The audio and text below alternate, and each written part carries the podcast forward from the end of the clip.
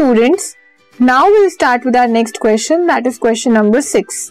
The question is stability of a crystal is reflected in the magnitude of its melting point.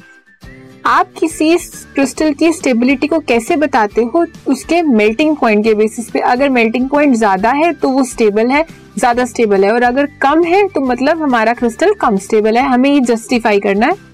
Comment, collect melting points of solid water, ethyl alcohol and di ethyl ether. मतलब आपको four के and methane also. तो आपको 4 चीजों के क्या याद करने हैं? मेल्टिंग पॉइंट्स देखने हैं, सॉलिड वाटर के, इथाइल अल्कोहल के, डाई इथाइल ईथर के और मीथेन के. फ्रॉम अ डाटा बुक, कहीं से भी आप उसे सर्च कर लीजिए.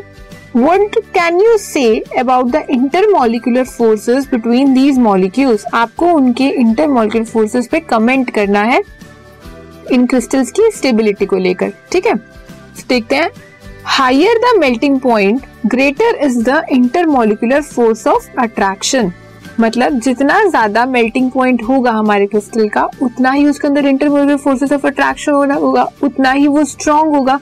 And greater is the stability. जितना ज्यादा मेल्टिंग पॉइंट, उतना ज्यादा इंटरमॉलिक्यूलर फोर्सेस ऑफ अट्रैक्शन. जितने ज्यादा इंटरमॉलिक्यूलर फोर्सेस ऑफ अट्रैक्शन, उतना ज्यादा वो स्टेबल. ठीक है.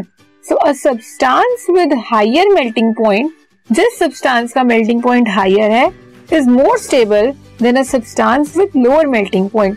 कोई 2 सब्सटेंसेस है, एक का हाई मेल्टिंग पॉइंट है, एक का कम मेल्टिंग पॉइंट है. तो जिसका हाई मेल्टिंग पॉइंट है उसकी स्टेबिलिटी भी ज्यादा होगी, उसका मेल्टिंग पॉइंट ज्यादा है, मतलब उसमें इंटरमॉलिक्यूलर फोर्सेस ज्यादा हैं, उसे ज्यादा एनर्जी चाहिए ब्रेक होने में. सो आपका क्या कंक्लूजन आया कि जिसका मेल्टिंग पॉइंट ज्यादा है वो उतना ज्यादा स्टेबल है. अब आपको 4 सब्सटेंसेस बोले गए थे. 4 में solid, ethyl alcohol, di ethyl ether and methane. इन सबके आपने मेल्टिंग पॉइंट्स देखे. सॉलिड वाटर का क्या है? 273. इथाइल अल्कोहल का 158.8 एंड डाई इथाइल ईथर का 156.85 केल्विन एंड मीथेन का 89.34 केल्विन. सबसे ज्यादा किसका है? हमारा सॉलिड वाटर का. मतलब it is the most stable.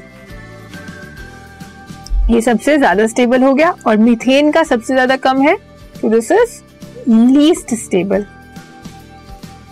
तो ये हमने देखा. On observing the values of melting points, it can be said that among the given substances, the intermolecular forces in solid water is the strongest and that in methane is the weakest. मतलब जिसका जितना ज्यादा melting point, उतना ज्यादा stable, उतनी ज्यादा intermolecular forces of attraction.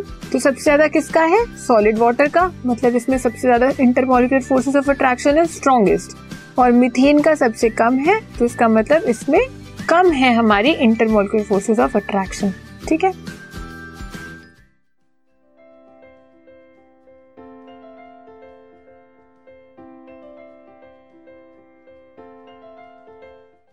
This podcast is brought to you by hub hopper and Shiksha Abhiyan. अगर आपको ये पॉडकास्ट पसंद आया तो प्लीज़ लाइक, शेयर और सब्सक्राइब करें और वीडियो क्लासेस के लिए शिक्षा अभियान के YouTube चैनल पर जाएं.